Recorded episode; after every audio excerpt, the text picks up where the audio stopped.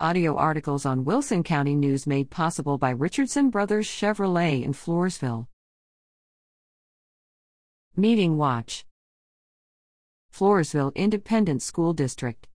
Meeting Regular Meeting May second, six thirty to eight oh eight p m Executive Session, seven thirty-seven to eight oh seven p m Action.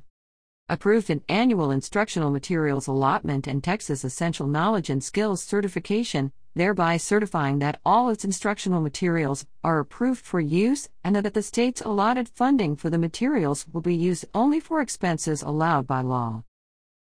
Approve the adoption of instructional materials for the twenty twenty-two twenty-three school year. Approve the lease of two portable buildings to use for classroom space at Floresville South Elementary School. The sixty-month lease costs one thousand thirty dollars per month, and delivery and installation costs forty-nine thousand one hundred sixteen dollars. Took no action after conducting an executive session to discuss the acquisition, sale, or lease of real property.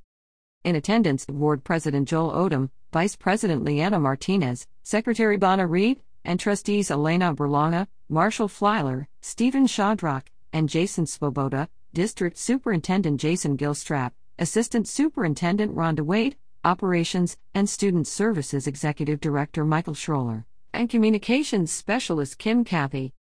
Information per Communications Specialist Kim Cathy. Wilson County Commissioners. Meeting Regular Meeting May ninth, nine to nine forty-six a m Action. Proclaimed May as Mental Health Awareness Month in Wilson County. Tabled consideration of a tax abatement for Clear Fork Creek Solar L L C until June eleventh, when all commissioners are expected to be present. Ratified submission of an application for a Texas Indigent Defense Commission grant for two hundred eight thousand eighty dollars and forty-eight cents to provide two indigent defense coordinators, with one to serve Wilson and Karnes counties and the other to serve Atascosa and Frio counties. The grant will provide for the coordinators' salaries, office space, utilities, internet, and mileage expenses. Approved applying to the Max and Victoria Dreyfus Foundation for a three thousand dollars grant to help fund a memory care program for the Wilson County Public Libraries. The program would provide activities for people suffering from dementia and resources for their caregivers. Approved a non-standard plat variance to allow the owner to divide three point one acres at four oh four Meadowgrove Lane in Atkins into two equal lots for building a house on each lot.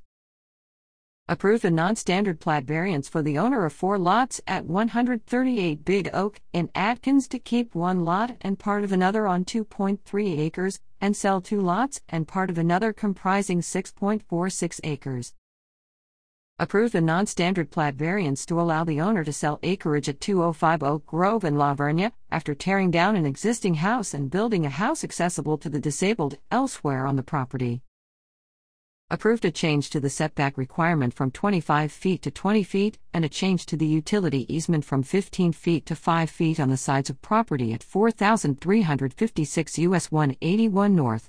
Near Floresville, the changes accommodate a plan by a developer to build five hundred homes on one-half acre lots behind Shannon Ridge on U S one eighty-one north of Floresville. Approved continuing the burn ban for the county commissioners. Approved a ninety-day burn ban at their April twenty-fifth meeting. Approved the payment of bills by the county totaling four hundred ten thousand two hundred eighty dollars and ninety-five cents. In attendance, County Judge Richard L.